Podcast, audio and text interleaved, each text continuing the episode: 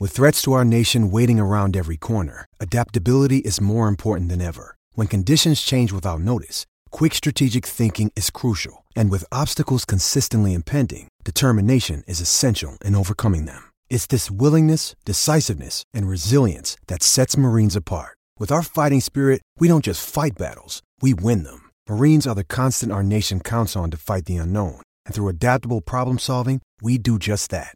Learn more at marines dot com. Below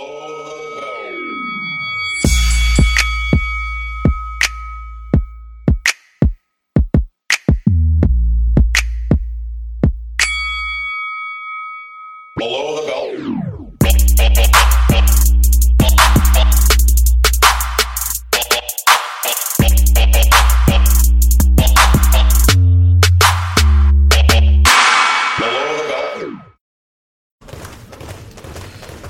Right, we're back. We're below the belt. Right, it's episode twenty-one. We're in a special place today. We'll, we'll get to that in a minute. Cal, I want your resignation. So first thing in the morning. Yep. Uh, tell us why. I, I planned to tender it anyway, so I left the mic at home today. Long story short. Right. Uh, normally we record at Parts Unknown, or we record at Ball Street. In Ball Street they have a mic and they have all the stuff. We're obviously in an external location today, and I left the mic at home. I didn't realise until five o'clock. When I had a very, very comfortable day at work doing not fuck, not much at all. Five o'clock, I remember, and then after getting close to tears, rang Flav, friend of the pod. He lent me the mic. Go to Hammersmith train station. Some poor chaps fell under the tracks. Then get the bus to. Oh, I didn't know it had like some tragedy in it. There is, yeah, and it's yeah. Jesus. Some cow. poor tracks fell under the tracks. Then I get to Victoria, get the mic, get the D L R. Get off at West Ferry, realise I'm twenty-five minutes away from the gym. Oh dear. Then jump in an Uber. Uber say, saved the day. Uber say, get me to the fucking gym. They get a bad rap, Uber, but they're, they're heroes in my eyes. Okay, they really are. And, and now fair, here this, we are. This mic seems to do the job, so uh, you know, everything works yeah. out. Thank you, Flav. But anyway, so we are here at Coolbox Gym in Globe Road, Bethnal Green, with uh, two very two very special guests. I'd say one and a half, really. But, okay, uh, so we've got Scott uh, Hammerton here from social media. What's yeah, the title correct. nowadays? Head of digital and social media at Matchroom. Uh, pleasure to be back on. eighteen months or so it's since been a long the last time. Uh, yeah, what was it? Episode two, episode three. I think it was episode three. Yeah, it was, uh, it was a while ago now. Um, a lot of things have changed in that period of time. But yeah, we'll, uh, we'll get to you. We'll get to you. But we've got the main man here today. We've got with Lawrence Okolie. We mentioned after the Sheffield. Uh, pod on the drive hat, but we uh, very kindly got to meet uh, Lawrence and his manager uh, Will, and they said about might be able to come and do something, and we've been able to do it. So thank you very much for letting us come thank down. Thank you for having me. Yeah, it's good. So we've, um, like I said, Coolbox Gym in Bethnal Green. So this is a this is a local gym and such yeah. side of So if you're around this area, come and check it out for sure. Uh, it's um, it's busy, man. So yeah. hopefully you'll hear some background noise. So how you doing? No, no, I'm good. I'm good. Just uh, had a good day of training today, so you know, it's just the same old. So we've had a big day. We had an announcement today for your next fight. Yeah. Can you tell us a little bit about that? Um, well, you and Scott can tell us a bit more about it at the show as well in general. Yeah, well, I mean, it's September the first. Um, next Gen show at York Hall. You've got myself, obviously. You've got people like Connor Ben, Joshua Bratzi, Joe Cordina, Ted Cheeseman, mm-hmm. all on the show. So it's going to be action-packed with, you know, the young, fresh talent. Like, we're all hungry and ambitious, so we're going to get a lot of excitement on the night, I believe. So the first Next Gen show went down really well, I thought. Yeah, yeah, they did. Yeah, they seem to be going pretty down, pretty going down pretty well. Um, Friday night, something slightly different to the to the norm sort of Saturday night fight nights. Uh, in addition to the card that Lawrence uh, has just mentioned, we've got Danny Dignam, unbeaten super middleweight, and Felix Cash coming back as well, with a few more uh, to be announced shortly. Uh, I was talking to Lawrence about this before we were recording, and it might sort of be the, the last last chance you get to see some of these guys in yeah. such a small um, such a small small venue. Um, you look back at Anthony Joshua, who fought Uh, York Hall in his third fight, um, and obviously hasn't looked back since. So um, I definitely urge uh, people to buy the tickets and uh, get down for a, an action-packed night. You should, man. With the early doors, you know what I bought? I went to Joshua. I can't remember who it was now, but I had V I P tickets to Joshua Fight oh two for one hundred fifty quid most yep. of the time. Yeah. Add on another zero yeah, now. Yeah, exactly. You're getting close to. Uh... So Lawrence, um, we, I wanted to. to to ask them about how you kind of got into boxing and growing yeah. up, but I'm sure, I mean, you must have answered these questions a thousand times, so yeah. we've got some, some points that I've that I've done and that I've just, you know, done research and stuff. Yeah. I was going to run past you and you can tell us whether that's true and, oh, and maybe okay. elaborate on them a little bit. So we've got you know, born and bred in Hackney. Yeah. Yeah. So, uh, and you started, so boxing, so you're twenty, how old are you now? twenty-four yeah. So you started boxing relatively late in yeah. terms of that, oh, so can you tell us just, about that? Just before I turned eighteen, I started training for boxing. Um, but yeah, it was just this... Same thing I said, I was I'm overweight, and I needed a way to lose weight. I'm from the G P and I went to all different types of sports, but none of them were really catching my fancy. Then um, one of my friends was a boxer at a local gym and he asked me to just come down and have a little um, go at it. Mm. I went and then instantly I loved it from the first session and just carried on going, and I forgot about the whole weight loss target. I didn't even go back to the G P. Um, I went back once and then after that I didn't even go back again to keep up to date with the weight loss. It was just, I was just enjoying it. Yeah, for those for, for those who don't know, in terms of when you started, this was this was something that you kind of had to do at that time in terms yeah. of weight and you know, yeah. So it wasn't like obviously like I didn't really know anything about boxing other than like Mike Tyson biting someone's ear off and like Muhammad Ali. Like that was that was it for me in boxing. I don't think I'd watched a boxing match before, um, so I've never been much into watching sports anyway. So um, just getting the real life feel of um, boxing was good. Yeah. Yeah. What other sports did you try?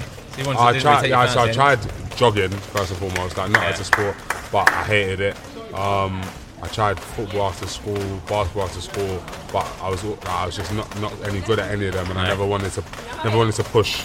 But when I went to a boxing gym, it's the whole thing of like I don't want to do ten push-ups, but you have a coach that says do ten push-ups, yeah. and if I do five and the coach looks away, there's a boxer looking at me to say you got five more to do.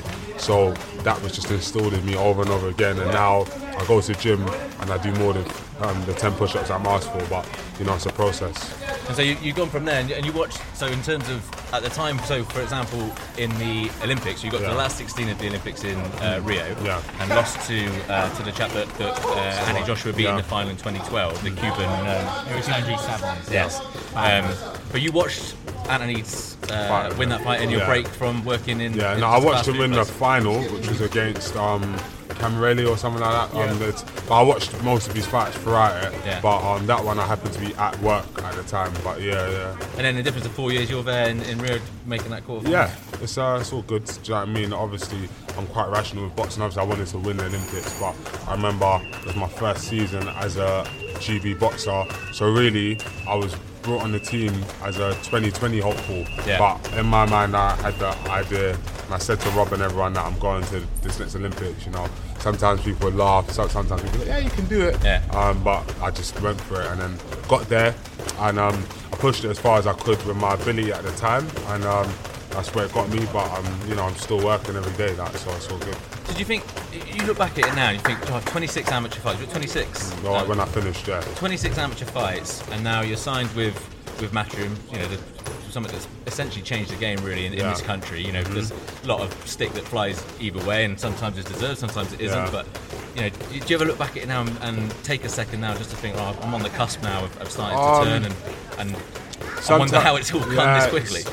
That's more what I think, like, oh, like, because sometimes I think back to walking to my first gym and being overweight and girls not liking me and, like, not being good at sports to where I am now.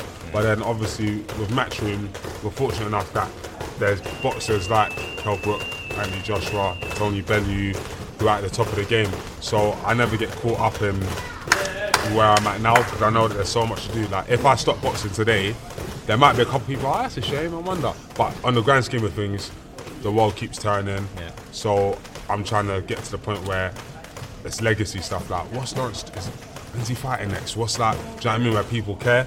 Because at the end of the day, you only have a short window where you can make an impact. Boxing might not be an impact on the whole whole world, but if you look at people like Muhammad Ali and Tyson, all they did was boxing, and they managed to become legendary and their names live on. So that kind of thing is the thing that sits in my head. It's a lot of pressure mentally. Sometimes I'm like, can't I do it, can't I? But those are the sort of things that I, I look for.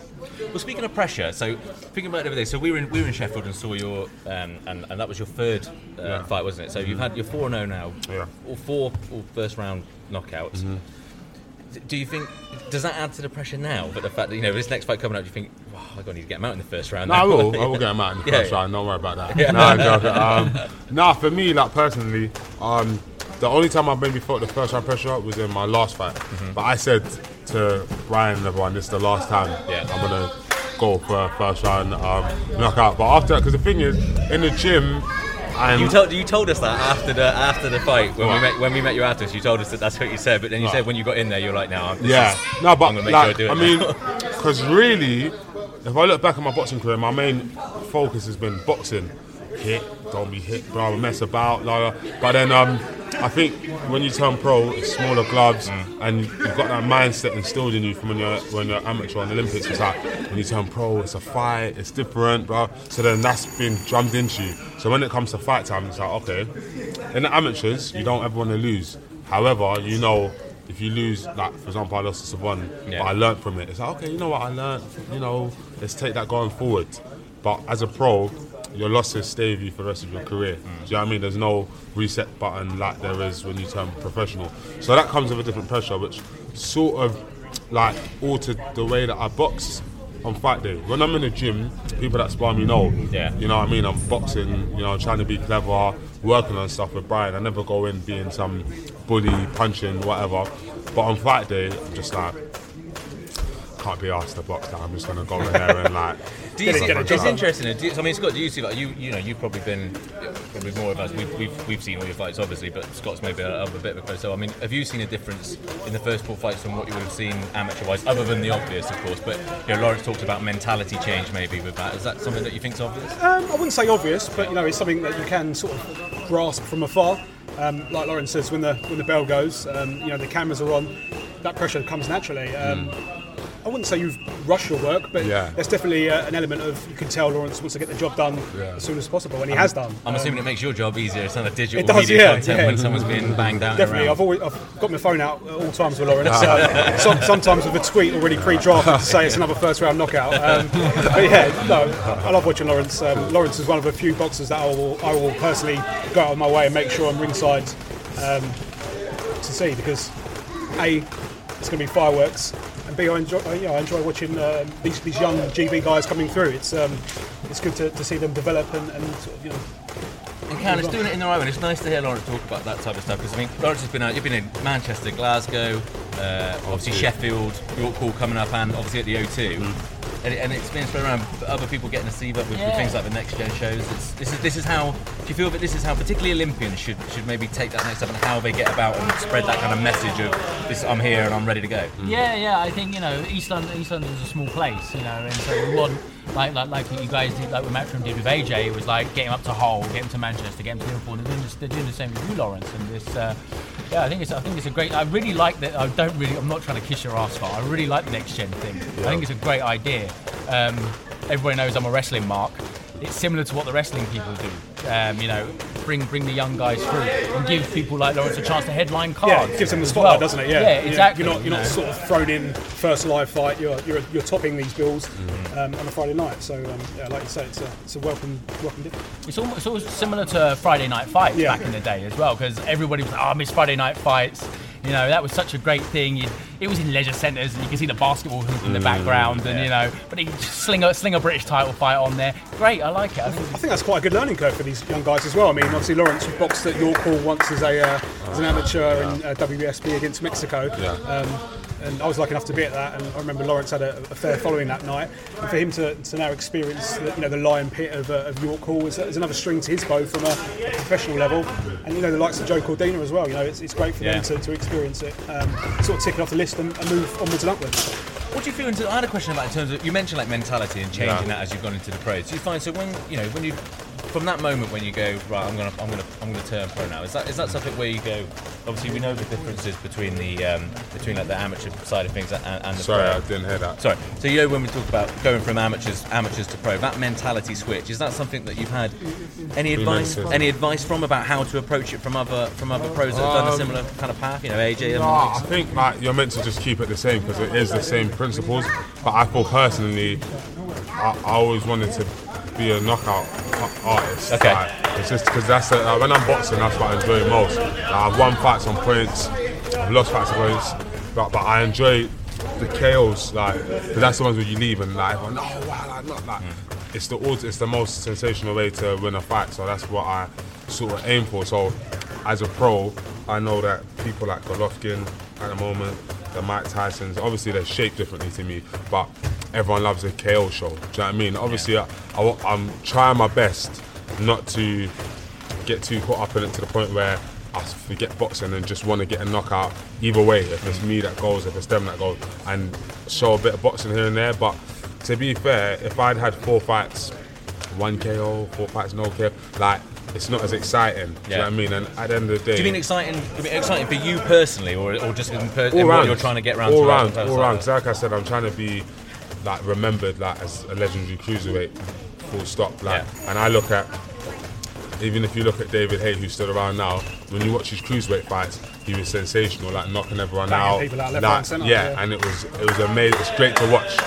I, I can watch old David Hay now, even though he's still around now. Yeah. So that's what I want, I want people to look back at. Okay, let's see what Okolie's first fight was like. Let's see second, let's see, okay, fifth, tenth. Okay, st- like, do you know what I mean? And just follow up with excitement, not just, oh, you had a rubbish night there, or do you know what I mean? Yeah. And another thing, Brian's like Mister Boxing.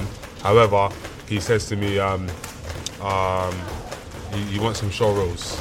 You know what I mean? He's yeah. like, give him a show roll, that's it. Yeah. Not just a stoppage, give him a show roll, so, you know. I think when you um, when you flick on the likes of Sky Sports News, the, the first boxing bit of highlights you'll see from a show is a is a knockout. Yeah. It tends to be. It's not going to be a drawn out points uh, yeah. decision. So um, like Lawrence says, from a from a fan perspective, the fans want to see that sort of yeah, stuff, sure. and, and you're yeah. delivering it. You know, the, the, the casual fan, I know it's a dirty word, but the, the people that, that that go to the, the shows, at the big shows, they're there to see knockouts. Yep. They're not there to see, as much as I love watching a Tyrone Nurse, for example, yeah. someone rangy southpaw, but not the biggest puncher, that's not for most people. Yep. You know, they want to see people get sparked. Yeah, and if you do want to sort of progress and be a, a legend cruiserweight, yeah. as, as you say, um, you know, there is a, an element of tapping into that casual yeah, market, yeah, like Anthony Joshua has. Yeah, I agree. Um, and you look at that which, cruiserweight division and also, now. Yeah, go on. You know, it's it's it's moving towards. Like, well, I mean, uh, yeah, Tony. What's happened to Tony Bellew in the last what eighteen months, Trust, two yeah. years? Is is I, I dare say it's probably.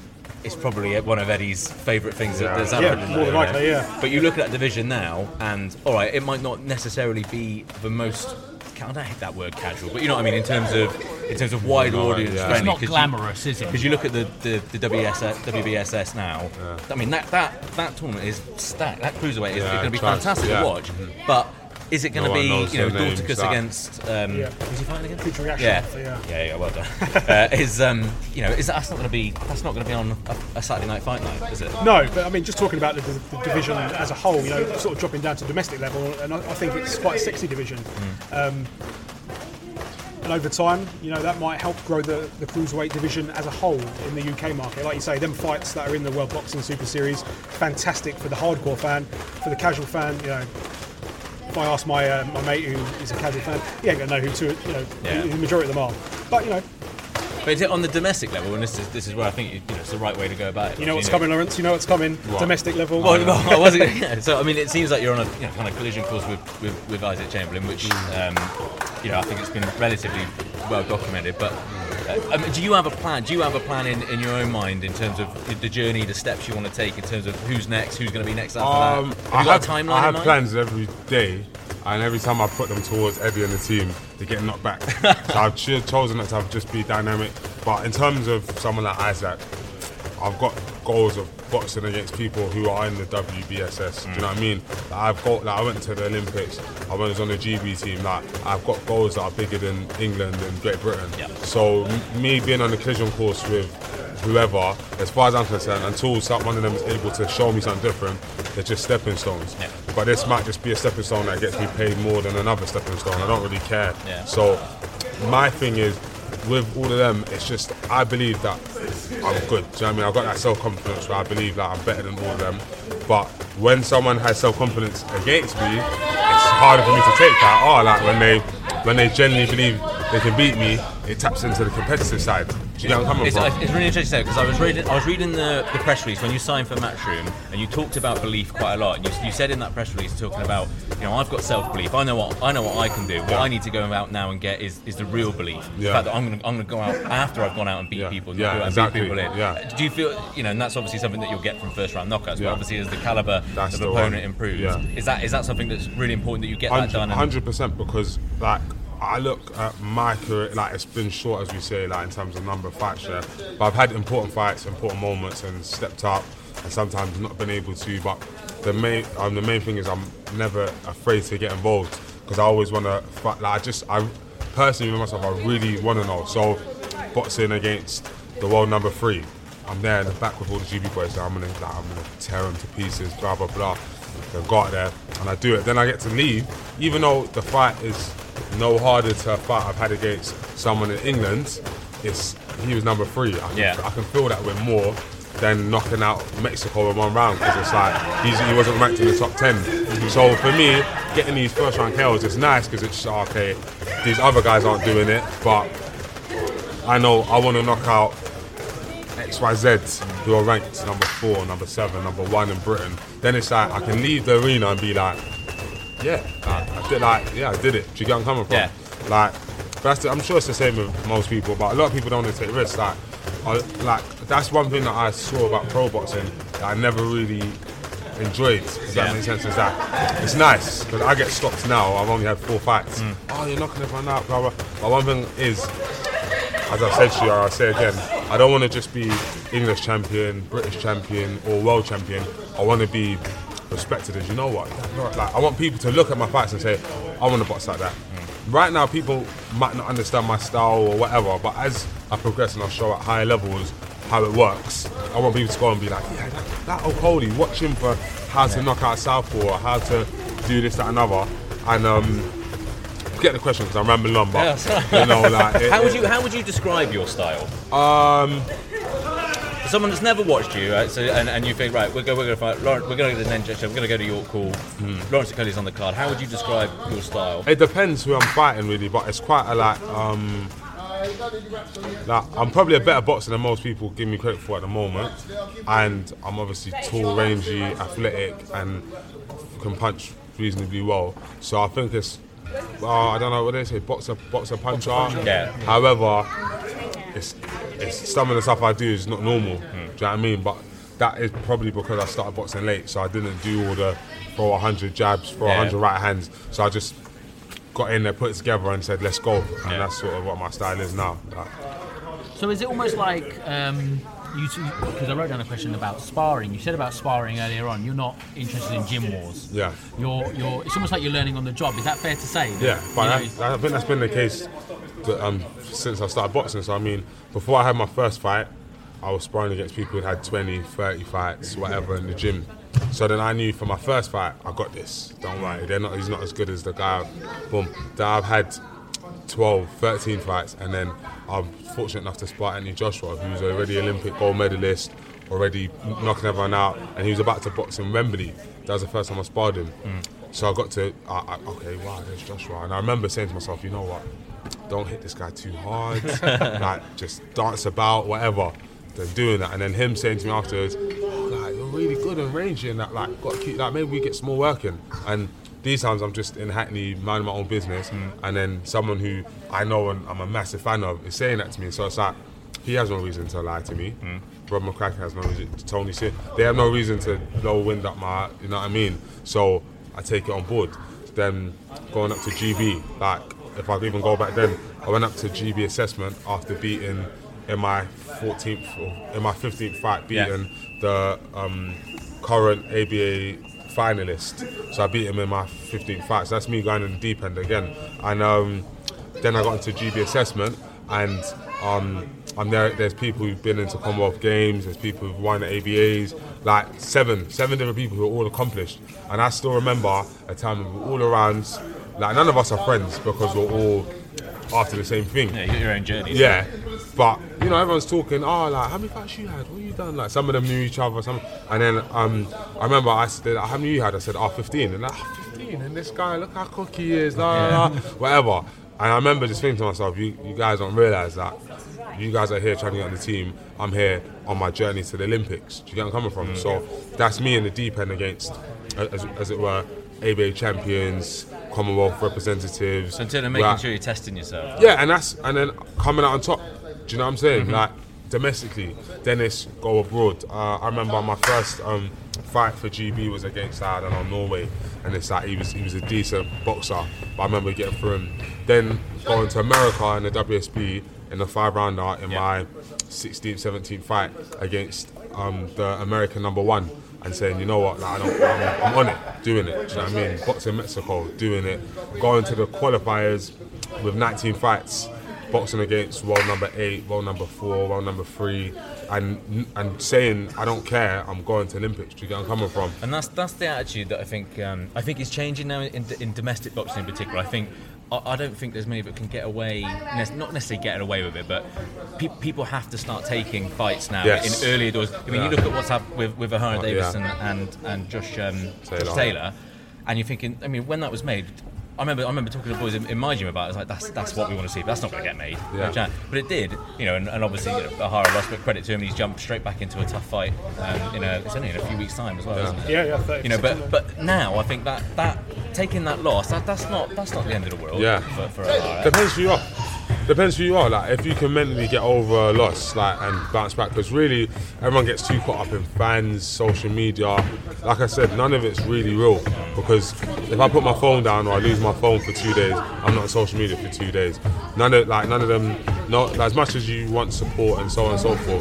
The reality is, I'm a boxer. We're all boxers. So the main thing we want to do is box. We were boxing for free. Um, when we were amateurs, do you know what I mean? Yeah. So now, like, um, as long as you got your journey, like for me, I don't ever want to lose as a pro, but my main thing is that if I lost and it made me a better fighter, to go on to do all the stuff that I was talking about, be a legend, and so on and so forth, I'll take it. Do you get what I'm coming from? Do you think as opposed that's changed, to, though? Do you think? I mean, look, you, you're around obviously boxing yeah. a lot more than we are. Mm. Scott, you might you might get to hear you know, yeah. privy to those types of things. But I, do you think that's something that's changed with the mentality now, where I think so. You know it's not there's other stuff we I, can do, and, and it's not the end if you take yeah, a loss. I think um, now the precedent's being set, so people are running out of excuses mm. because Ohara Davies and Josh Taylor boxed. So now another two young fighters who are enjoying like being undefeated. I'm sixteen and undefeated. Oh, like enjoying that, taking pictures with fans, enjoying all that.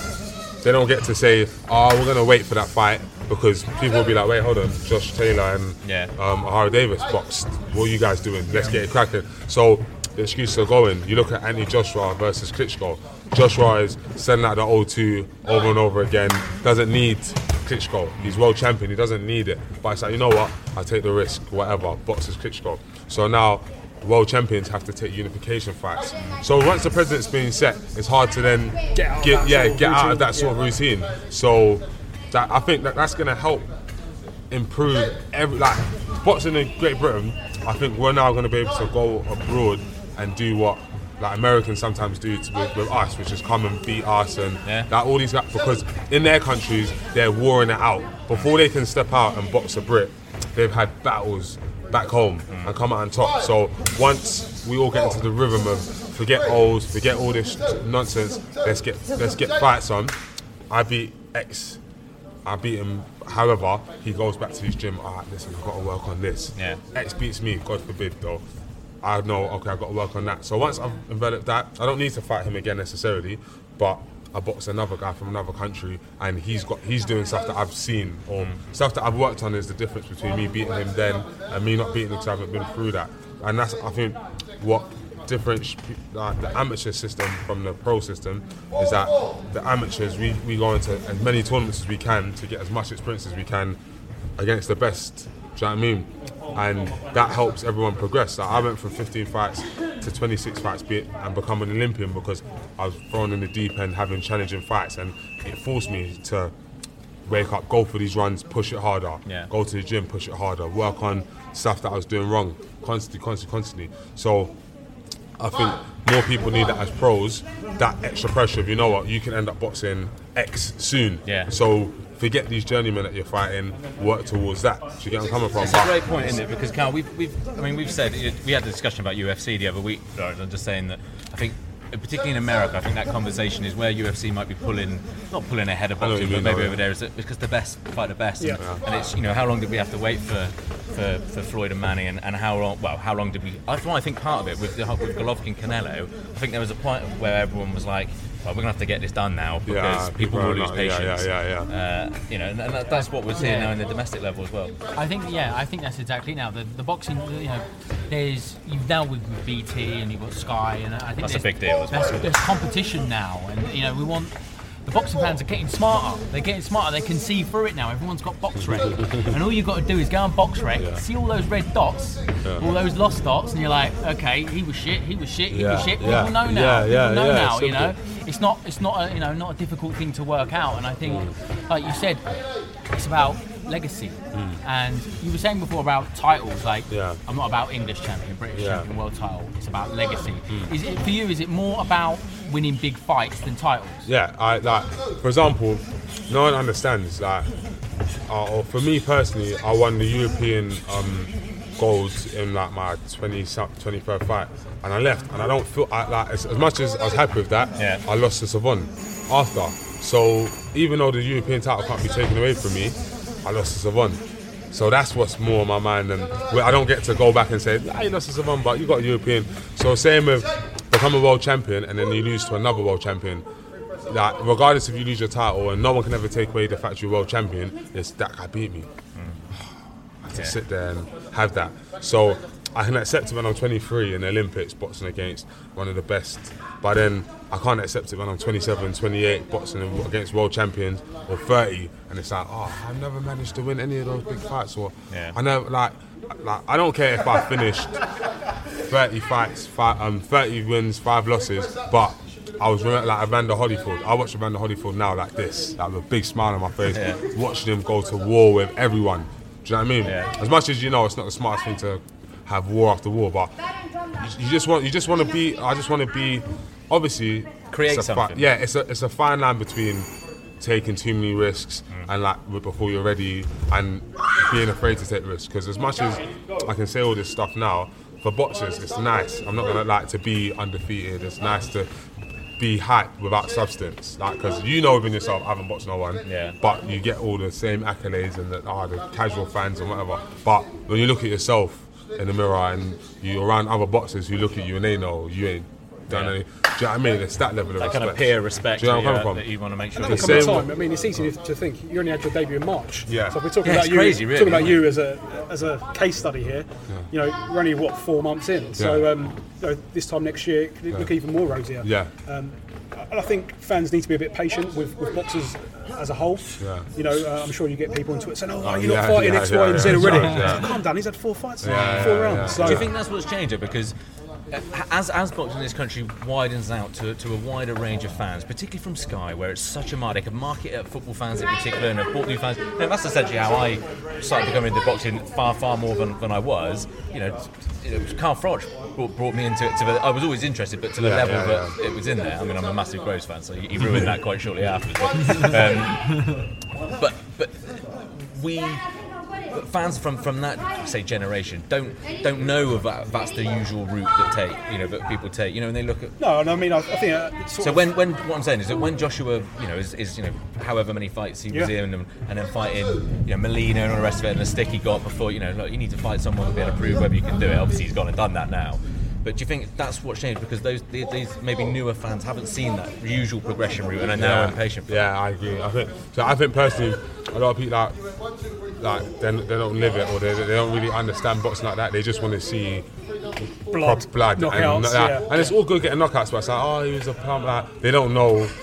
They haven't researched who that guy's boxing, how far he's taken the other guy and whatever. They just want to see Joshua Klitschko. Do you know what I mean? They want to see two guys that look great, knocking each other down, getting back up. And it's all, it's good, but at the same time, as much as, you know what I mean, I'm confident and ambitious, I'm also quite realistic when it comes to boxing. So um, I know that there's certain fights I couldn't win today, but I can win in a year's time. Do you know what I mean? When I'm robust enough and like I've gone through certain experiences and um and you got more rounds under your belt more, ra- yeah. more rounds also and also in the gym as well like um for example like and just become a better athlete. So I do strength and conditioning, I do boxing, I go for my runs, but it's like I might do all that today but in a year's time I'll be able to do the stuff that I do now. I think oh that was light compared to what I'm doing now or the times I'm running in. Oh look how much fun. So you, you I'm progressing so I'll be a, a better athlete, a yes. better boxer. I've gone through different stuff in the gym. I, oh, that shot kept catching me. I've, now I've learned how to block that. Or so, and even as a pro, I'm not stupid as well. When you get to eight rounds, ten rounds, whatever, and it's like, okay, you're tired after five. I've never been here. Like, well, okay, do I take? How do you take a round off? How do you? You can do it all in the gym, but in the pressure of a fight, it's a different thing. So it's learning that stuff or having a hard fight with someone. I, I'm just, I'm talking from just. Yeah. Like looking, but having a hard fight where for five rounds I was bashing them up and then I started to get tired. It's like okay, in training I need to change this. Do you know what I mean? Those are the things that create champions. People think, it's, like, it's, it, as I said, experience isn't just the number of fights you've had, but it's like what you've learned from each of those fights. Do you know what I'm coming from? So you sound quite rational on how you, and how you go about things. If you had to say, that, you know, what's the in terms of improving and progressing? You talked a lot about it. If there was something that you think is, is the biggest, you know, progression point that you're you were, you're going to focus on in, in the immediate future, what would yeah. that be? What aspect of your of your game at the minute that you think that um, you want to work on the most? Durability, but in more ways than just being physically able to throw punches, it's also taking punishment for the length of time, because um, it's something, especially at the weight I'm at, which is cruiserweight, people punch hard.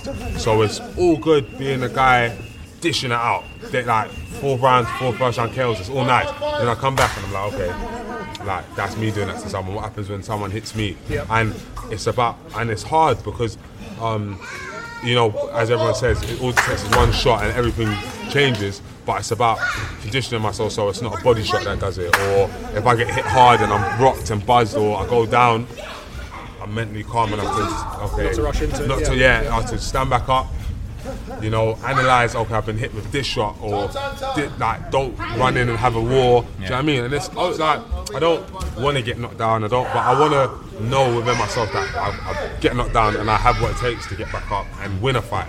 Because I've, I've been knocked down, got back up, knocked down, got back, but to do that and then say that happens in round one, still win a twelve round fight. Do you know what I'm coming from? Yeah. Those are, it's hard to, it's hard, you can't train yourself for that, you have to experience it, do you know what I mean? And that will help win you fans over. I mean, a prime example is Anthony Joshua. You know, I think with him going down uh, in the Klitschko fight, has actually got him a, you know, a whole newfound respect from yeah. people that um, might have criticised his pre- previous opponent. So until you go through them experiences in the ring... Yeah. Um, I'm not looking forward to them. No. Right. But I, I tell you what, nice. Like, the mild April had never been beaten so fast than when he went down. Yeah. Because I was, like, I mean, I was relatively neutral, but I was excited when he went down because I thought, right, we're gonna now, we're gonna see now. Yeah. Now I'm really yeah, gonna yeah, see. Yeah, this yeah. is someone that I, you know, I went to every Anthony Joshua yeah, fight yeah. pretty much, uh, and was was proper fanboy. And then even I started to get, you know, weary, as I've seen on, on the other pods that we've done. I got grew weary of because I felt he was ready to go and do other stuff now. He didn't need to do the yeah, yeah, yeah, and the yeah. rest of it. Um, But but it would, and you'll and you'll get that mystique, I think, because now, like, I'm interested to see the next yeah. up when you when you're fighting someone who we who we yeah. think is right. This is going to be real now. Yeah, yeah. You know, because I want to see what happens. Who's you reckon domestically is real? Cal. What do you mean? Which, sorry. So what weight? Sorry. Ah, my uh, weight. Uh, cruiser. Yeah. I'm, I'm quite intrigued by the Simmons fight. I yeah, think, I am. I think that might go well, a few rounds. Simmons, no. I think, I think it will go a few rounds. Do you reckon? Um, yeah. I'm obviously backing. Oh you yeah, to, a few rounds. Yeah, maybe. I, I'm obviously yeah. I'm, I'm backing you to, to knock him out. But I mean, yeah. you look at the the people he's been in with. Um, At, at his stage of his career, he's coming towards the end. Um, I think it's fair to say, um, but it's not it's not done. So yeah. I think that could be a, an interesting test in three or four fights. I agree. Back end of this That's year, it, we'll see if he wants it. Yeah. Because like all these guys, like, like I mean, he's speaking. Oh yeah, we'll make the Holy fight later. But I think they're all like either trying to get paid more or whatever. Because really and truly, if you want to fight, like I think fighting me in my sixth fight, like, it's more. It's a better move for them if they want to win mm. the box me after I've had all those experiences, because they could put me in a situation I haven't been in in a pro ring. But with someone like um, Steve Simmons in particular, I mean, you can't take much from it because I don't know what his camp was like or yeah. what's going on in his life. But for example, the guy that I boxed in my second fight um, and got rid of in one round, I was attacked on Twitter and so on and so forth for letting him land the punch. Yeah. And then that same guy, after I've stopped him, goes in with Steven Simmons yeah. and has a six round back and forth where Steve Simmons doesn't even stop him, it gets stopped on a disqualification. Mm. So that's what I mean. It's a name um, as well, isn't it? I think yeah. at this stage, you know, you're, yeah, you're chalking off these guys one by one at the minute. Yeah. Someone like Simmons would be a, you know, a decent so name at I this agree. stage of your career. I agree, so, um, and I'll train hard for it. Yeah, but you'll be able to be moved quick now because as I think as as, as Olympians now, and I think we've seen, you know, with Matchroom in particular, it's like, you know, you're looking forward to the next generation now yeah. of, of Olympians each time of who's going to progress. You know, you've got Luke Campbell now, yeah, yeah. Who's, who's just been made mandatory for, yeah, for nice. Jorge Linares, yeah. and we, we, you know, Eddie seems to think that's going to be probably done out in America. You know, that's that's a big. It's taken his time obviously to, to go through that. And yeah. But, but obviously, Anthony Joshua, and then you've got people like yeah. you know the other people that are, that are coming through and, and, and doing that stuff are able to be moved quicker now because, yeah. as we've said earlier, people, you know, we can take these tests because yeah. if it doesn't come off, all right, that's fine. Yeah. It's not yeah. the end of the world, you know. Yeah, and on the flip side of that, it's going to be hard to match Lawrence. You know, he's mm. got four four fights, four yeah. four huge K Os. If you're if you're an opponent and you're and the matchmaker comes calling, you know, do you want to fight Lawrence Okolie? Yeah. yeah, but you know, I want a million pounds. The money goes up yeah. straight away. Yeah. Yeah. Yeah, the money goes up straight away. So yeah. that's that's an element that could um, potentially yeah. stop a few fights. Yeah. Have you got any in mind in terms of, do you know what, in terms of I think that's a, that's a name that I can beat, mm. and that will give me, that will give, you know, he's he's athletes. I mean, you're going to have self-confidence yeah, that, that yeah. you can beat anyone, of course. Yeah. But is there uh, anyone out there domestically that you think, right, I mean, obviously I think, obvious. Basically, you're calling anyone out. Yeah. No, I'm not even calling them out, but I mean, I've thought about this rationally as well, because yeah. I'd rather take risks against British fighters than a good guy from Germany that no one knows. Yeah. Yeah. So, um, do you know what I'm saying? Yeah, definitely, yeah. So, um, really, um, people like Craig Kennedy yeah. is someone that I think I can beat. Um, like obviously it's easy to watch from outside, but inside we'll see. But I think that my physical attributes are going to be very difficult for most. It's going to take a very, like, the people that I've lost to as an amateur are at a, such a high level that it's it's, it's hard for, for me to see people in Britain and think that they can beat me. Do you think me. You've kind of got a step step forward in terms of preparation for that type of stuff? Mean? In terms of, so you've, you know, like you say, these opponents that you've lost to mm. in the amateurs, right? That, at yeah, that level. and, and I've, so and I've continued to push yeah. for that. So it's not like I've lost and been like, that's a great boxer I lost to, I'm happy. Nah, because it's like, why should another human being be able to beat me and say he's better than me? And I just accept that. So since since the Olympics, I've been working. You're seeing these first round knockouts, but I'm in the gym sparring against the best people I can spar against in the country. I'm calling, um, looking for better sparring um, abroad, so on and so on. So I'm trying to progress. Um, but in terms of domestically, I think, I think people like you said, Steve Simmons, he's someone that isn't going to want to go down um, easy. Right. Do you know what I mean? He's got a lot of pride. He's got a lot of grit. Um, and he he can he can post, like, I mean, as you said, like, you know, talking about people who can beat me. If I didn't train, they'll be able to beat me. Or if I got tired, he'll be able to beat me. Or, you know, so, so, I don't know if you like that. Like, so that's a step up that I think I can win. Do you know what I mean? Craig Kennedy, if I'm like, if he's too sharp for me, I do.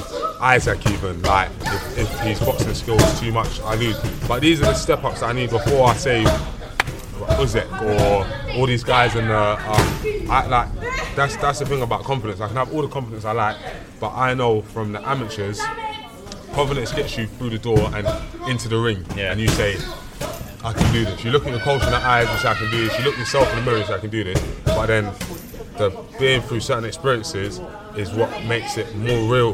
Does that make sense? That yeah. real belief. So it's like, you know, I can do. I hit the pads this fast, or I spot this guy. But when you've been in with high-level people, it's like, like, you know what? I've been in this situation, or I've been if he because he's got a big punch. But I've been hurt before, and I managed to rally through. So if it happens, I can do it. Do you know, th- these kind of these kind of kind of things that's going from head. So I, I want to. Um, Honestly, I want to see what they're all saying as well. I want to see if I'm as good as I think I am, if they're as good as everyone else thinks they are. It's exciting, isn't it? Yeah, I think. Um, where do you? So if we say we start to wrap, we'll start to, to wrap up. But where do you see? So in twelve months' time, where, where do you see?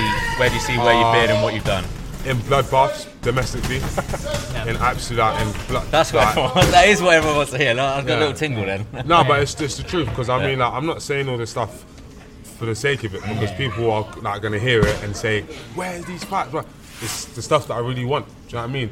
I'm like, I'm like, I'm, I haven't been in boxing, messing about. I've been diving in, diving in, diving in. So stuff like O's and that has never meant anything to me ever. Do you get where I'm coming from? But I'm not saying I, I have a loser mentality, but I have the mentality where I want to go in because I know, regardless win, lose or draw, I'm going to gain something from those type of fights. If that's handling the pressure of a big occasion. Say me and Isaac are going to fight, there's going to be pressure if we talked about it for a year. Yeah. Do you know what I'm saying? And now the night's here. Yeah. Then Sam Boxing, Steve Simmons, he's going to have relentless pressure, pride. That's another thing I have to get over. Sam Bo- Do you get where I'm coming from? Yeah. These so are- would you say in a twelve in a twelve month this next twelve month period, the, the goal for you is more in terms of in terms of I say proper fights, or you know, or, or fights that you feel where you're genuinely making a step up and yeah. putting into practice the things yeah, that you've been working on, lose. rather than perhaps yeah. you know a, a, an, an area title or a, or a Commonwealth yeah. title of this or whatever it might no, be. No, because I think that the English title and that, that really the only thing is the real confidence, which is going some rounds. Like I'm doing rounds in the gym, like eight, ten, twelve, whatever, with S N C, with running. All in the same day, but on fight night it's a different thing, you know, with the adrenaline and yeah. so. But once I used to do that, like if I could do, if, if my coach and everyone thinks that I'm able to do a ten round, like the English champion and that, I think I would just like yeah. take out. Yeah. Do you know what I mean? So winning those titles, like I said, doesn't mean it because I can't win the English title and take that to the British champion and say, look what I've got. Mm. I can't yeah. take the British title to the European title and, and then say, look what I've got. I can't take the European to the world. I can't take the world to someone who's won world championships in multiple weight classes unified. Yeah. So um, you know, it's, it's all just it's all just stuff. So you've got your own, you've got your own plan. It's nice, and you're obviously, and you're obviously rational. And you've obviously you've got a mind outside of boxing, which is yeah. which is going to serve you well. So you're reading just fine. You're, you're reading. Um, you took a you diverted you know, last year at yeah. um, East London University. Yeah. So what is it that you studied? Or um, what psycho, are you reading? Psychosocial studies. Okay. So it's in between. It's a mixture of psychology and sociology. Yeah. But um, it's on hold until um, I make enough money to pay for the whole. Uh, oh right. Okay. Degree, yeah. I've got, sorry, one final question. You said earlier that that, that you watch Evander Holyfield and you yeah. sat there like in front of the T V. Yeah. Are you a tape guy? Are you somebody that watches boxing regularly? Yeah, if so, who currently that boxes do you like watching? I'm um, Terence Crawford currently. Um, he doesn't man. Yeah, try, yeah, he's so he's so so talented. But um, I like also watching old school fighters like Thomas Hearns, because um, I know I'm never gonna like I never say never, but when you look at the Cordinas, you know. And all those like lighter, more skillful guys. I don't have the style. And I don't have the mindset of slick ten punches mm. for a jab. But I've got. I'm a big guy, and what I say is that people need to remember it's a weight class where you can be outboxing someone for five rounds and get knocked out in the sixth. You can be outboxing someone for eleven, and get knocked out in the twelfth. So you gotta have other stuff like grit, power. From round one to round to the end of the fight, so on and so forth. Because one thing is that it's not nice getting stopped, but you got to remember boxing works both ways, isn't it? So if I can knock someone out, someone can knock me out. I just got to work on all the right things to make sure it's not me.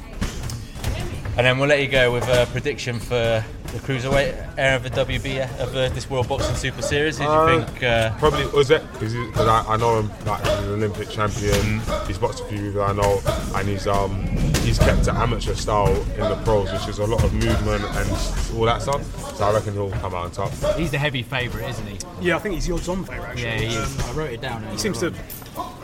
He's, he's got more than one star, wasn't he? I think that would serve him well. Um, there's a couple of big, big bruises in that, in that tournament. Um, I'm just I'm getting very excited thinking about it. But yeah. I think Usyk rightly is the, the favourite. I think the dark horse for me is Kudryashov. Yeah. Who, um, fine, on uh, the day of the draw, costs, yeah. no one wanted to fight him. That could be a, an outside bet. Uh, the Russian Hammer, is twenty-three K Os, twenty-three wins. So he did get iced, but he's since uh, reversed that defeat. Um, we've got Mike Perez as well, who's uh, coming down from heavyweight. It's interesting. Mm. Yes, it's, it's pretty mouth-watering, and you know, hopefully a broadcaster does pick it up, because that sort of stuff needs to be. It should do, it should do, and like I said, the cruiserweight is, is looks amazing, but the super middleweight is perhaps, you know, maybe a bit more of a, yeah. a division where some names in George Groves. I think it's a little bit more like competitive as well, the super middleweight one, even though the cruiserweight one's got all the belts. Usyk's the he- yeah, heavy yeah. favourite. Whereas the super middleweight one, you'd say it's Smith, yeah, Groves, yeah, and Eubank, yeah, isn't yeah, it? Yeah. Yeah, it's would you like so, out? So, Lawrence, you were at the uh, you were at the Eubank fight, weren't you, for, for Eubank Abraham, yeah. and you, you were impressed.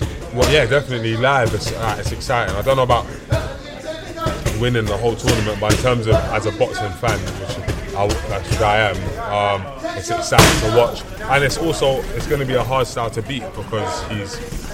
Throws a lot of punches. He's got a lot of. He has to be aware mm. to do the stuff he does. Talking to fans outside, reacting like he has to be completely aware of what's going on. So he, I think people underestimate his boxing ability. But um, I think people like um, Smith and George Groves are m- m- more likely to. Um, Come on, George. Yeah. Can't wait. yeah. Cannot wait. Right, we're, we're going to let you go. We take up far too much of your time. Um, Thank you for letting us come no down. Problem. Really appreciate it. So next fight, first of um, September, September yeah. York Hall, yeah. Next Gen Show. Get tickets go on sale. Do you know tickets on sale now. So get them quickly. Hundred quid V I P. What sort of canapes do you get for hundred quid? Well, you have to find out. You have to get your get your wallet out and you'll uh, yeah, sure. find out. So uh, yeah. Cal went V I P for Sheffield, and, and Cal was he, people, girls walking around with food on plates. He'd ne- he'd, he'd, he had never seen anything like it before. I should hope so, for uh, four hundred quid or whatever. It was. Well, hold on. Let's go. Let's go. Don't be talking about money spent. Those fucking crab cakes. We're gonna let you know. So uh, follow us. Don't forget. Follow us at Abelodabelt underscore uh, at Alex from Bristol. B T the Grand Slam. Lawrence underscore T K L. And Scott Hammerton. Yeah. yeah. Follow Matchroom. I yeah, love that. Yeah. You get pound if you per follower. Really, yeah. yeah. We'll leave you to it. Thanks very much. We'll see you next time. So we are in the pub. After what's the name of the booze are? Uh, I'm not the, sure. Uh, the Clarendon, was it? I can't remember. But anyway, so we're in uh, we're in a pub just around the corner from. Um, Coolbox Gym, where we've just been to spend some time with Lawrence Okolie, uh, and we thought uh, we'd just do a little bit of a recap, just us after uh, leaving Lawrence, because we didn't want to take up too much more of his time. But um, Uh, it, it was great. I thought it was, you know, he talks really well. You could tell how passionate he is about the sport, really thinks about the sport. Um, and it was nice to get our first kind of proper guest on, on Below the Belt. Yeah, I think Lawrence spoke very well. I think with the um, the Team G B guys, they've obviously got the luxury of having a bit of media training behind them, and I think that does shine through and it does help them. I didn't even think about that. Yeah, actually, yeah, yeah. You know, if you would have got, without digging out any fighters, you know, if you would have got another guy who's not on Team G B. They might they might struggle a little bit, you know, with this sort of stuff. But um, you know, Lawrence come quite natural to him, I thought, and you know, he sort of grew into the, into the podcast um, with time. Yeah, no, and, and and yeah, you could see that the media trainer, he was on his best behaviour, barely a swear word. I think he went to say, well, it was the least went, sweary blow he went to say arse at one point and stopped himself. He yeah. was a proper gentleman. We did say before he could swear. Yeah, so I don't yeah, want thinking I, that I think it's the gym it. etiquette. You know, it was the whole yeah. discipline environment. Yeah, um, you know, obviously there was youngsters present and stuff like that. So yeah, it's good to see him respect that, that sort of uh, rules laid down by his coach Brian. So we talked. We we didn't push the fact um, of him and Isaac Chamberlain too um, too much, uh, and. Uh, I, the reason why I didn't push it too much, we do talk about it as, as you'll hear when you listen to it, but um, we uh, I didn't push it too much because it's I think that I think that journey's going to come out on its own. I, we don't need to push that agenda agenda for him. Um, but in terms of in terms of where he is right now, Cal, yeah, four and zero, four first round knockouts. You know, where do you think? You know, we asked him a question about where he's going to be in twelve months' time. Where do you see him in twelve months' time? Um, he, he, he didn't. He, he seemed, for him, he was saying it's not about titles, it's about fights, it's about winning big fights and legacy fights. So it's hard because normally when you talk about fights, it's like always oh, a British title level.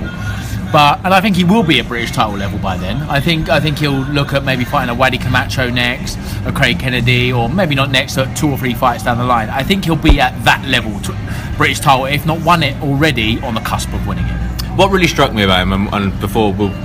We'll leave it and we'll just talk about some of the other things that's been going on um, uh, this week and last. But it struck me, like you said, about about self-belief. And I know all boxers have self-belief and, you know, it's something they go on. But you can tell he's very rational in the way he thinks about it and about what he needs to do to really really understand that, okay, there's a difference between me believing what, what I think I can do and, and what he knows he can do. Um, and that was really nice to hear, wasn't it, about someone that can that thinks about boxing in that way, I felt. Very refreshing. Um, and I think, to be honest with you, I think he'd step in with... with the likes of Chamberlain, uh, Camacho, Simmons next. You know, he, he's confident in his own ability, and I think that does shine through in his personality. Um, and he can bang, which is which is great at that sort of, you know, weight class. Um, only takes one punch and you can get wiped out.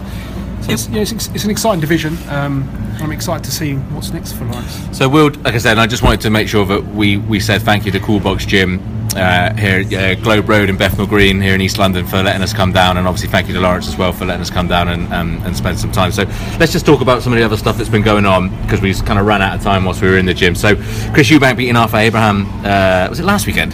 Last weekend or weekend before, yeah. yeah. Um, Uh, very quickly, I mean, impressive. I felt. I mean, Abraham is, is past it. I think that's clear for all to yeah. see. But but entertaining. Not many people. As usual. Not many people wash Arthur Abraham. Not many people beat him eleven rounds to one. It doesn't really happen. Even even at this late stage of his career, where you know he is a little bit past it. You know, there's Carl Froch washed him. Gilberto Ramirez washed him. Did he fight Ward? I think Ward washed him too. I think that's it. Any anyone that's at a world level fighter, uh, you know, cus- you know, it's you know that sort of world level fighter, but not an elite level fighter. He he has a good fight with them, but only the top guys really wash him like that. And even though yeah, he is he is on the cusp of retirement, Eubank washed him. And I thought it was eleven rounds to one.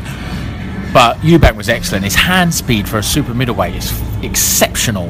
He doesn't carry the power though, do you not think? No, he doesn't. He doesn't carry. And is that going to be a problem when it comes up to the?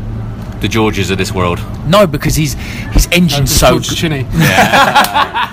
John, I will say, bro, do you know what the best part about that night was? George George Groves and Anthony Croller on the same on the same bill commentating, and I lost my shit. I was like, love, love, George and Anthony are on their T V together. She was that's like, what, that's why is Anthony Joshua at Eubank? And I was like, no, fuck Joshua. um, but yeah, I mean, Scott, what did you feel? I mean, Yeah, well, so Eubank's done a little bit with Matchroom. Yeah, I mean, to be honest with you, I've only seen the highlights of that fight. Um, I was on an all-day around this neck of the woods, actually, uh, a crazed pub tour, so that was quite fun. So I missed the fight. Um, a crazed pub tour? Yeah, yeah, sort of nipping in and around. So you went to the Blind Beggar, then, yeah? Pretty much, yeah, and the Carpenter's Arms, which, um, anyway, fuck all that shit. Mm. Um, I thought it was clever matchmaking, actually, um, on, on the face of it. You know, if... if uh, Chris didn't knock out Arthur Abraham, you can turn around and say, well, I think he's only been stopped once by Stieglitz. Um, so it's quite clever from that point of view, and it's a, it's a good name on, on his record. It's more than a good name, to be fair. Yeah. Um, like you alluded to, I think it's no secret that um, Arthur's coming towards the end of his career, but for, for Chris to, to win in that manner, um, like you say, eleven rounds to one, I think that's a, that's a big plus point for him, and um, obviously brings him into the into the Super Series. And we've mentioned, talking of the Super Series, we've mentioned George quickly, and obviously got Jamie Cox in there. Uh, so Jamie Cox and George Groves fight on the fourteenth of October, yeah, uh, Wembley Arena, which I'm going to miss because I am at As a am Sagdu in Colombia, which I am fucking dead. Yeah. Well, I was going to say I'd rather be at a fight him. I wouldn't. I love I love my friend Sorry, very much. Sagdu in Colombia. Yeah, yeah, yeah. Oh, if you're a fan of the Fighting Cock podcast, okay. uh, it's um, Bardi's wedding oh, okay. uh, is is uh, is abroad. Selfish, but there you go. Uh, um, yeah. So, uh, what do you think? So, I mean. If if we take, I know you're a fan of Cox, and I know you think he'll cause George problems. Let's but let's say George makes it through past Jamie Cox. Okay, yeah. George Groves and Eubank. I, I got to say, I think Eubank beats him. Yes, I mean it's interesting, isn't it? I mean, I th- I think um, I think actually George winning the world title might actually bring him on a level. Um, it opens him up to something that we've been talking about with Lawrence, you know, self-belief. Um, so it's interesting to see how George sort of has that that side to his game. On the flip side of that is George is already talking about maybe he might retire after this tournament. So there's a lot, it's a lot sort of in in the pan, and you know Eubank coming up to super middleweight, like you say, can he does he does he possess the power at that weight? Um, so there's a lot of things in the mix. Um, it's obviously a, a, all U K dust up, so it's very interesting. Um, I wouldn't like to call that, to be honest with you. I can see arguments for, for both winning. Um, so I'm going to sit on the fence. I, th- I think Eubank will have this. I think speed of movement might might do it. George George hasn't got that. You watch George against De Gale, and then you watch George against um, Chudinov, and I think that, I think the difference is, is evident. I think, and it, it'll be about styles, and I think Eubank's style is probably all wrong for him. No, I agree with you. I I, I, I think I think Chris Eubank Junior is going to win the whole thing. I really, really? I, I think I've I we did our predictions for Boxing Monthly the other week, and I've I picked Chris Eubank. I think he's going to win the whole thing. I, I just think I think the I t- would fucking love that. I think the The timing's right for him. I, I, I think he's got. I said before, he's got great hand speed. He's got a great chin, and I think he's ready. He's ready for this sort of level now. And and Callum Smith's been kind of on not doing enough. I don't know really. What to think about Callum Smith because I haven't seen him against anyone. And it's so. The unknown, isn't it? It's the unknown. It's Callum Smith. You, he looks it, and he's the favourite. You can see why he's the favourite, but. You don't know. That's what's so great about this tournament, and we're gonna we're gonna find out the answers. So um, you know it's gonna happen over a eight month period. So you know it's, it's not too long. We're gonna have to wait out to see who beats who. Um, one thing you didn't mention there is sort of Eubank's gas tank. Is that still in, is that still a question mark? I'm not sure. Um, I don't think it is really. I'm, I'm not. No, I don't think so. But it, it's I don't gonna think it is either. But I think people do still still bring that up. So that's another. Another thing for him to sort of tick tick off, especially up at super middleweight. I think he paces himself really well, Eubank. He, he he will take a minute off because you could see in the in the Abraham fight he took a whole. I think it was round eight or round nine. He took the whole round off. He just kind of dicked around and went round the outside. Didn't do anything for a round. I think he paces his fights really, really much better than he used to. Uh, and I, I think I think that that was that there was, was a level of maturity I felt to the Abraham fight where I think I think if that had been eighteen months ago. It could have been very different, but yeah, we'll we'll see.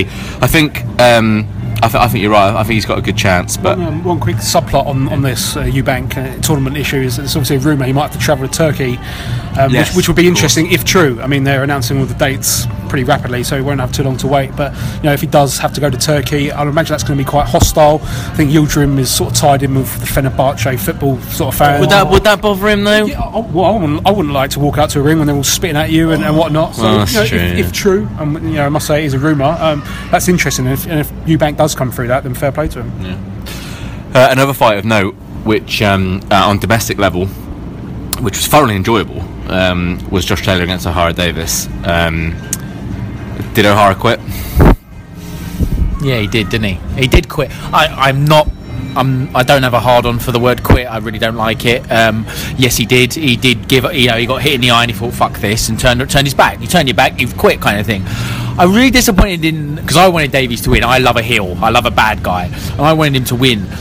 I was really disappointed in his tactics. He just went to. He went to. Well, the, there wasn't any. No, he just went to blo- he just went to fr- he just threw haymakers, and it was like a lot of the talk pre-fight was that Davies was the puncher. He was the puncher in the fight, but Taylor showed in the fight that it was a, it was about technique over power. You could see he was the, the, the guy that had, with the amateur pedigree, yeah. Because it was about technique. It was body shots. Every punch was thrown correctly, whereas Davies was just throwing haymakers. he was really poor, Davies. I really like him, and I'm really, really impressed that he's taken a tough fight coming back. Yeah, cr- credit to him on that, by the way. I mean, I think he said himself in, in an interview with Coogan in the last couple of days, has said about, you know, he, he, he struggled with, um, he was struggling to breathe through his nose, and he took a decision. You know, other people might not care about my welfare, but I do. You know, and I, and I think there's there, there's kind of a boxing, you know, within boxers, there's kind of a code where some people are just like, that's that's not good enough, and other people are like, well, no, all, all power to you. Um, so it'd be interesting to, to go from there. I mean, what did you, obviously, Scott, you're on the inside, yeah, you know, I mean, with, with Matchroom, and, and how does, how's, I was going to say, not how has it gone down, because obviously they're going to be supportive of him, but, you know, what's what's the kind of fallout been, if any, from it? Yeah, I mean, you know, let's not beat around the bush. It was disappointing the way the way it unfolded. Um, would it have been better for O D's career if he just got wiped out clean, like one punch? You could turn around and, and say to that, well, you know, got got sparked out by a great punch. This is going to stay with him for a while, isn't it, unfortunately? Um, you know, every tweet he puts out now, quit, quitter, quitter. So it's, you know, it's going to be tough for him, the road back. But like you say, he's got back into a, a title fight, um, and let's let's see if he can re- rebuild his career. Cause that deserves a lot of credit, because I think originally afterwards he was talking about going on holiday and, you know, sit down and have a think about what I'm going to do next and stuff. But he's obviously gone, do you know what? Fuck this. I'm gonna I'm gonna go and I'm gonna go and get straight back in there. So that deserves a huge amount of credit, I think. What did you think of Josh Taylor's reaction? One, straight after the ref called it off, and he had a few words to say before before he took a couple of steps back, um, and also the kind of internet and social media bullying, should we call it, that lasted for a little bit afterwards. I mean, what's your thoughts on that? Yeah, I mean, O D's quite vocal on social media, and um, you know, what comes around goes around, sort of thing. So, you know, if you're going to dish it out, you've got to expect to, to take it. Um, if it all comes down crashing on you, and unfortunately for him, it did. Um, but he's playing it. He's, look, there must be an element, but he's playing a character. Yeah. But do you worry that what I worry about with with Ohara Davies is that has he? He's backed himself into a corner now. Yeah, he's, and got, he's got to be the bad guy for the rest of his career now. Yeah. Um, I was with him in a car on Monday up to Liverpool for the press conference, and, you know, he's openly said that. I, w- I wanted to be talked about, you know. What's the point of ticking over as, as a fighter and sort of going under the radar? He's positioned himself to be this this heel, if you like. Um, and to be fair, you know, he got a good payday, probably out of mm. out of building himself up to be this bad guy. So it's worked from a from a certain perspective, but it's come crashing down the fact that he. Uh, You know, he lost. What was very funny also was Barry McQuiggan's uh, reaction to Eddie afterwards, because they are friends and they they do like each other. We know that, we see them together, but I do love the way Barry just loses his shit. Uh, he can't help it, can he? It, it was fun. Fair enough, you know. Um, and one day we will we will get one over on the McGregans, but they seem to have. Uh, yeah. I'll tell you who else they need to get one over. Uh, obviously with Ryan Burnett, but he, you know, uh, I remember Eddie.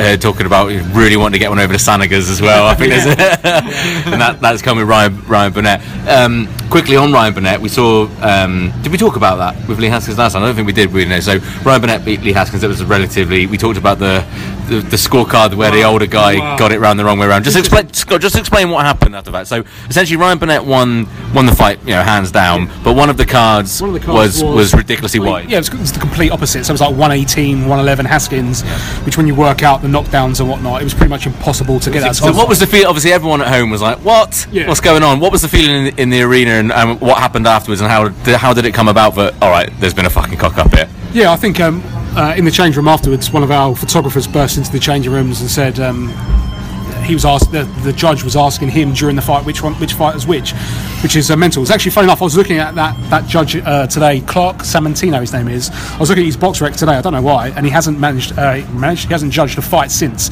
So I would imagine he's been struck off, and probably rightly so.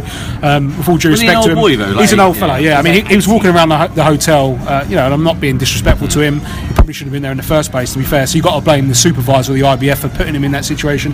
He was walking around the hotel, hobbling around. Um, it's clear. Well, at least he got the score right. I mean, he got the wrong way round, but at least, he, at least you know if he'd have actually known who was who. Imagine if Hassan's got the decision. I mean, there would have been oh a full-on God, riot. Yeah. Um, but yeah, you know, lucky enough. In Belfast as well, you imagine. I say lucky enough Ryan got the decision. It was a punch-perfect performance from, from him, yeah, and um, it was excellent. Sounds like there's going to be news on his next fight next week. So um, yeah, stay tuned. And that's for that. A big fight from what we hear as well. We yeah. can't tell you. I, I think I know who it is, but we won't. We won't talk about it now. You won't have long to wait. Okay. What? Um, Anything to say about Burnett? Not really. It was a great. It was a really good. You expected him to beat Haskins like that? Then, I did. Haskins is so awkward, though. That's the thing. Haskins is so awkward. His style is so awkward that that I don't think he was expected to win that wide. I didn't expect him to win that wide. So fair play to him to to beat a guy like Haskins, a quality fighter like that, that wide. Fair play. I think you've got to give credit to Adam Booth as well. There, you know, like yeah. you say, um, Lee Haskins, very awkward. Throw shots from angles that you. it's just just not the norm. He's very slick. But, but if I was Adam Booth and I was training Ryan Burnett and and Matchroom came to me and said, look, we can get you Lee Haskins, I'd, I'd have jumped at that fight. Yeah, I mean, in an absolute second. You probably saw that, that great picture on Twitter the moment that you found out he was fighting him. So there was Adam Booth's yeah. house. Yeah, yeah, yeah. No, no, I haven't seen that actually. No. I'll yeah. show you after this. There's um, a little video. Yeah. Maybe put a, put a little um, tweet out with it on. Mm. Um, yeah, so there was in Adam Booth's house. Adam had a, an iPhone, turned it around. Uh, it was a text message from Eddie to say, we've got the fight. It was the one they wanted. He broke down in tears. They wow, sort of knew yeah. it was the moment. So, yeah, you know, like you say, they, they wanted that fight uh, for a reason. Mm-hmm. um, and they obviously perfected the game. I mean, that's why, and that's what boxing's about, isn't it? Yeah. You know, right fights at the right time. Um, very quickly, then, let's wrap up. Uh, but I want to cover two things very quickly. Um, The violence at the Copper Box at the Box Nation show after the Byfield and, and Sammy McNess fight. So Sammy McNess, obviously a huge, big West Ham following, um, and uh, I'm not saying that that's what's anything to do, yeah. anything to do with it. There were rumours about it being kind of West Ham versus Arsenal in the crowd. Yeah. Okay, whatever. Yeah. Um, I think I did see um, uh, Byfield get up on the on the ring apron and do the hammer sign at some point afterwards. But what did you what did you feel about about that? I mean, you were there, Cal. Tell us very briefly kind of how it all kind of kicked off. Um, I was there in the deep end. I was surrounded by we- by the West Ham. Sorry, what card? This was the um, this is the Bradley Skeet, the Bradley Skeet show, yeah. yeah. It was the Bradley Skeet show where he won the British title outright. Congrats to him. I was deep in the West Ham fans. They had the flags up and everything. And uh, uh, around round three was around round three, um, Byfield was started to give McNess a bit of a shellacking. To be honest, he started to beat him up, and uh, there was, it was a- fun to watch Byfield. I've not seen him before. He's fucking wicked. He's really good. Like, his footwork was exceptional. He was such a good fighter. I'm going to keep a lookout for him now. He started to take a shellacking after about three rounds, and there was a, a chap just to the right of me. I'd say in his late fifties, early sixties. He started to get really upset. And he stormed down the front and started to pick a fight with someone. It's got separated. Security probably should have threw him out, but they decided not to because we were surrounded by West Ham people. I don't want to blame West Ham as a football club. It's not about them, yeah. but they were blatantly uh, McNess fans. But, but what you're talking, it's not, it's not as a fact it's West Ham. It's it's, it's a pack mentality. The fact a, that you're yeah. all there for a similar cause. Yeah, blah, blah, blah. yeah. So that happens. Three rounds later, Byfield is giving him an even worse shellacking. He's beating the dog shit out of him. Then. Um, It gets stopped, the towel comes in, and then a load of people from the left side from where I'm sitting of the ring, they were ringside, have ran over to where we were sitting on the lower tier and started giving it the wanker signs and all of that. There was a good twenty of them, started giving it the wanker signs and all that, and then about twenty of the McNess fans have come piling down the staircase, gone on to round ringside. Oh, so you're saying it, it was, what, maybe actually initiated by... I, they provoked them. They so provoked... From the, from the Byfield The group. Byfield fans provoked Crew, the McNess sorry. fans. The, they provoked the McNess fans, but the McNess fans are adults, they didn't have to do anything. Yeah, they focused back as each other as yeah, far as I'm concerned. Yeah. Um, I'm not sure I'm quite comfortable with the whole football flags at boxing events. Uh, I think you um, wrote an article about um, yeah. you know, the P D C and darts, very very strict on no football colours printed on the tickets. I mean, there is obviously a, an overlap. I think it's the same for Matchroom as well, doesn't it? That's on the yeah, Matchroom yeah. promote fact of no football colours I mean, as well, doesn't you know, it? You've got to respect there is an overlap of boxing and, and football, but you know, in terms of flags and stuff like that, I think maybe it's just do a bit too far. Do you think it just invites trouble? Yeah, I think it's a bit too far, to be honest with you. Um, but, you what know, do you think? There's talk about booze bans afterwards. Not no. sure about that, no. But uh, no, one thing I would say is I'm sure you know Frank Warren's team would have learned lessons. Very from that, quiet so. afterwards. I they must say that the, the lack of the lack of discussion or statement or whatever has been. Yeah, I mean it's not their fault. They obviously pay a shitload. No, of but do you not think there should be something that should have been said about you know this is what happened? Because yeah, the, the ring. Well, I mean B T. This is my view, in my own personal view. I'm as someone who's not involved with any of it. Um, was you know I'm not, not sure who it was in the ring that was saying, oh for fuck's sake, calm down. Mike, Mark Tibbs. Oh, it was Mark Tibbs, was it? Mark, oh, Tibbs. Right, oh, Mark okay. Tibbs and Mike Goodall, who's the um, sort of one of the whips. Yeah, I know Mike Goodall. I just yeah. thought it was. Yeah. I just thought it was someone to do with boxing who just lost no, their right. The audio was that the audio guy. Yeah, so Mark Tibbs was one swearing. Yeah, yeah, yeah. Um, oh, was the more calm one. Yeah. Was, was oh, well, fair play to Mark Tibbs. Actually, yeah, okay, he did. He was in the ring. Cut it out. He was like he was talking to kids. Yeah. Cut it out. Stop it now. But you know, B T. I mean, B T. That's a nightmare. Management must have been pulling their hair out. Yeah. It's a shame it happened. You know, it's a shame we actually have to talk about this. But you know. Such as you have to talk about. You it. can't ignore it, and I will no. say that if that had happened on a Sky show or even an I T V show, and that, that would be it would be big news. I think the fact that it probably was on Box Nation B T, but probably s- saved the sport maybe a lot of yeah. lot of grief. Yeah. They, you see it at boxing. You see the odd little scrap. Yep. I went to Eubank yep. the following week. There was one or two. They were zero tolerance. They took them straight out of there. It wasn't a scrap. It was about forty people having a ruck in a crowd. I was there. I had the best view. There was no, no one I mean, had a better sent, view. You sent me. us a video into the group, and, and there was one, and it was we put lit- it on the on the Instagram. It was limbs. It was it was. A, imagine seeing you know crowd shots of a football team scoring a ninety-seventh minute winner to win the Champions League final. It was like that. Just limbs everywhere. If that happened at a football match, it'd be on the front page oh, of every God, newspaper yeah. in the country. Yeah, and what I would say is, I'm just sort of thinking back what I've just said in the last two or three minutes. It doesn't happen all the time. So you no. know, um, that's that's one thing to. Well, that's why it's, it's, that's it's, why it's, it's, it's, it's talking about. Yeah, yeah, yeah. yeah. Uh, one thing I would say, wrapping up on that, I'm very pleased that um, Byfield and Daryl Williams are getting notice, um, both with Mickey Hellier, who I have done some work with in the past. So pleased to see them guys pushing on, and uh, it does show does show that the, the smaller promoters can get can get joy on a, on a wider scale. So there's um, a really nice interview as well with um, with I F L afterwards, where where you know very honest, and it, it does show you a different side to the game, which I think which it, it's very easy to forget. Yeah. You know, if we're, if we're honest, yeah. you know, even going to York Hall for Goodwin shows and that type of stuff, which which I do, you know, it, it's it's only because really I've I've been at a gym where where people have been, have been on those shows, and um, it, it's easy to forget. So um, yeah. Unfortunate, but it happens, and let's hope we all move on from it. So, um, and then finally, we got Mikey Garcia against Adrien Broner this weekend at the Brooklyn Centre. Very quickly, predictions. I mean, my, I could give you my two pence. Mikey Garcia is, is my favourite fighter, uh, other than Anthony Cron and George Groves. Chris Eubank. Favourite international fighter. I love him. I think his star is just. I, I could sit and watch all day. Um, I can't wait to see Adrien Broner done and dusted. Just get rid of him. I think it. Arguably his last chance saloon. You know, if he if he loses in a in a spectacular manner, I think it's going to be difficult for Broner to come back. And if he's going to lose in a spectacular manner, it's, it's to Mickey Garcia. Garcia yeah, um, it's interesting to see him moving up weight again, um, and good to see him back in in the mix. You know, he obviously had like two years out for contract um, yeah. disputes and whatnot. Um, sorry about that. Um, yeah, it's great to see him back, topping the show. It's a great show. You know, look from top to bottom. You've got um, Baby Miller fighting um, Gerald, Gerald Washington. Washington yeah. I think Charlo's fighting Highland. Yeah. Um, so got Kate. Which Charlo is it? No idea. Uh, the one who's moved up to, to middleweight. uh, yeah. Jamal. Jamal. Uh, yeah. I know. It was a, it was yeah. Sorry. It was a that's, that's, that's, sorry. Uh, yeah. So no, that's a good one. And then Highland's a chap that obviously knocked out uh, Matthew Macklin yeah. in Ireland some years ago. So and he's kind of just been ticking over since then. He's been. It feels like he's been W B C mandatory forever. So it's good that, that Charlo's managed to get a, to get a, get a fight with him. Is that on Box Nation, by the way? No, it's on Sky. It is on Sky, is it? Katie Taylor's on the bill. Oh, of course. Uh, so yeah. yeah, it's on Sky. Katie Hopkins. Um, yes, on Sky. I'm not sure what time, but um, yeah, yeah, it should be a good card. Uh, East, right. Co- East Coast, so obviously not too late. Um, I think the thing is with Broner, his two losses have been to welterweights and big welterweights. So I think Mikey Garcia is going to win, but I could see, I wouldn't be stunned if Broner won. Cool. All right. Well, let's wrap it up there. It's been a little bit of an extra long.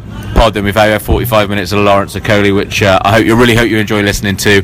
Uh, we did it in the gym. We felt that the authentic sounds of you know being being around where, where Lawrence trains and, and where he's at every day was, was something that would add something to the podcast, and hopefully uh, hopefully it's enjoyable for you to listen to, and, and hopefully we'll have um, with more guests of, of Lawrence standing in, in, in the future. So um, yeah, at below the belt underscore fantasy league. Very quickly, anything we need to know? Are we doing? Have we started it yet?